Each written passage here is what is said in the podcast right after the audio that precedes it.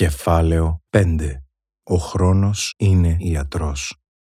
Άλλη μία φράση που λέγεται επανειλημμένα και δεν ισχύει. Ο χρόνος θα είναι σύμμαχος και ιατρός στο νέο ταξίδι κάποιου που βιώνει απώλεια μόνο αν έχει στο πλάι του ανθρώπους με ενσυναίσθηση και άτομα που ακούνε, δείχνουνε κατανόηση, δεν κρίνουνε και δεν λένε πρέπει ή δεν πρέπει. Δεν χρειάζεται συμβουλές όποιος πονάει, ούτε κριτική, ούτε ανάλυση.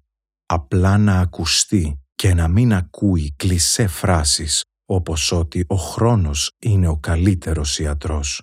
Το πένθος δεν είναι τραύμα που θα επουλωθεί.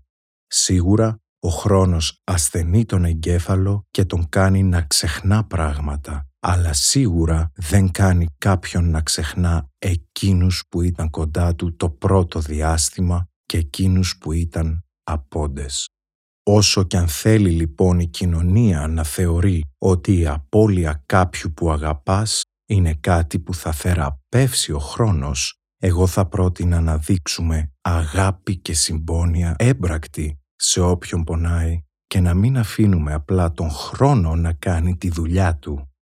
Πρέπει να σταθούμε σε αυτόν που είναι ανήμπορος να διαχειριστεί τον πόνο του, γιατί τα σημάδια και οι πληγές που θα αφήσει το τραύμα θα είναι πολύ βαθιά πλέον για να ιαθούν σε μελλοντικό χρόνο η ζημιά θα έχει γίνει και θα έχει οδηγήσει τον πενθούντα σε απομόνωση, ουσίες, εξαρτήσεις, κατάθλιψη ή και παθολογικό πένθος. Σίγουρα δεν μπορούμε να κάνουμε τον άλλον να είναι ο ίδιος που ήταν πριν, ούτε να τον κάνουμε να νιώσει υπέροχα.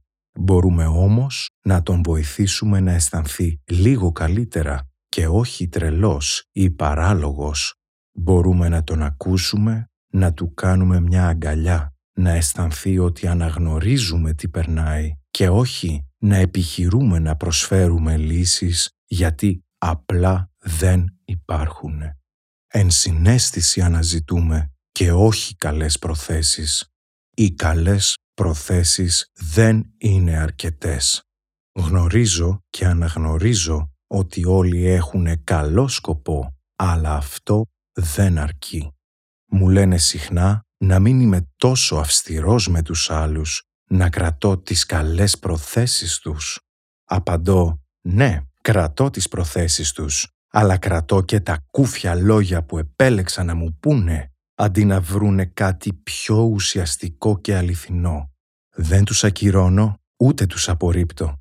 Απλά απομακρύνομαι, γιατί μετά από μια τεράστια απώλεια δεν έχεις πλέον τη δύναμη και το κουράγιο να ασχοληθείς με άτομα που δεν έχουν συλλάβει το μέγεθος της καταστροφής.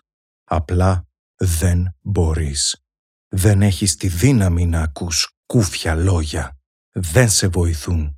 Δεν σε αγγίζουν.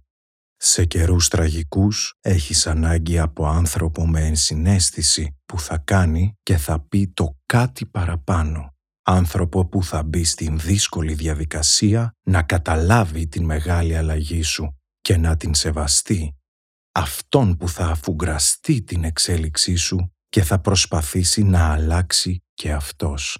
Αυτόν που αντί να επιλέγει εύκολα λόγια, θα ψακτεί, θα σκεπτεί, θα παιδευτεί.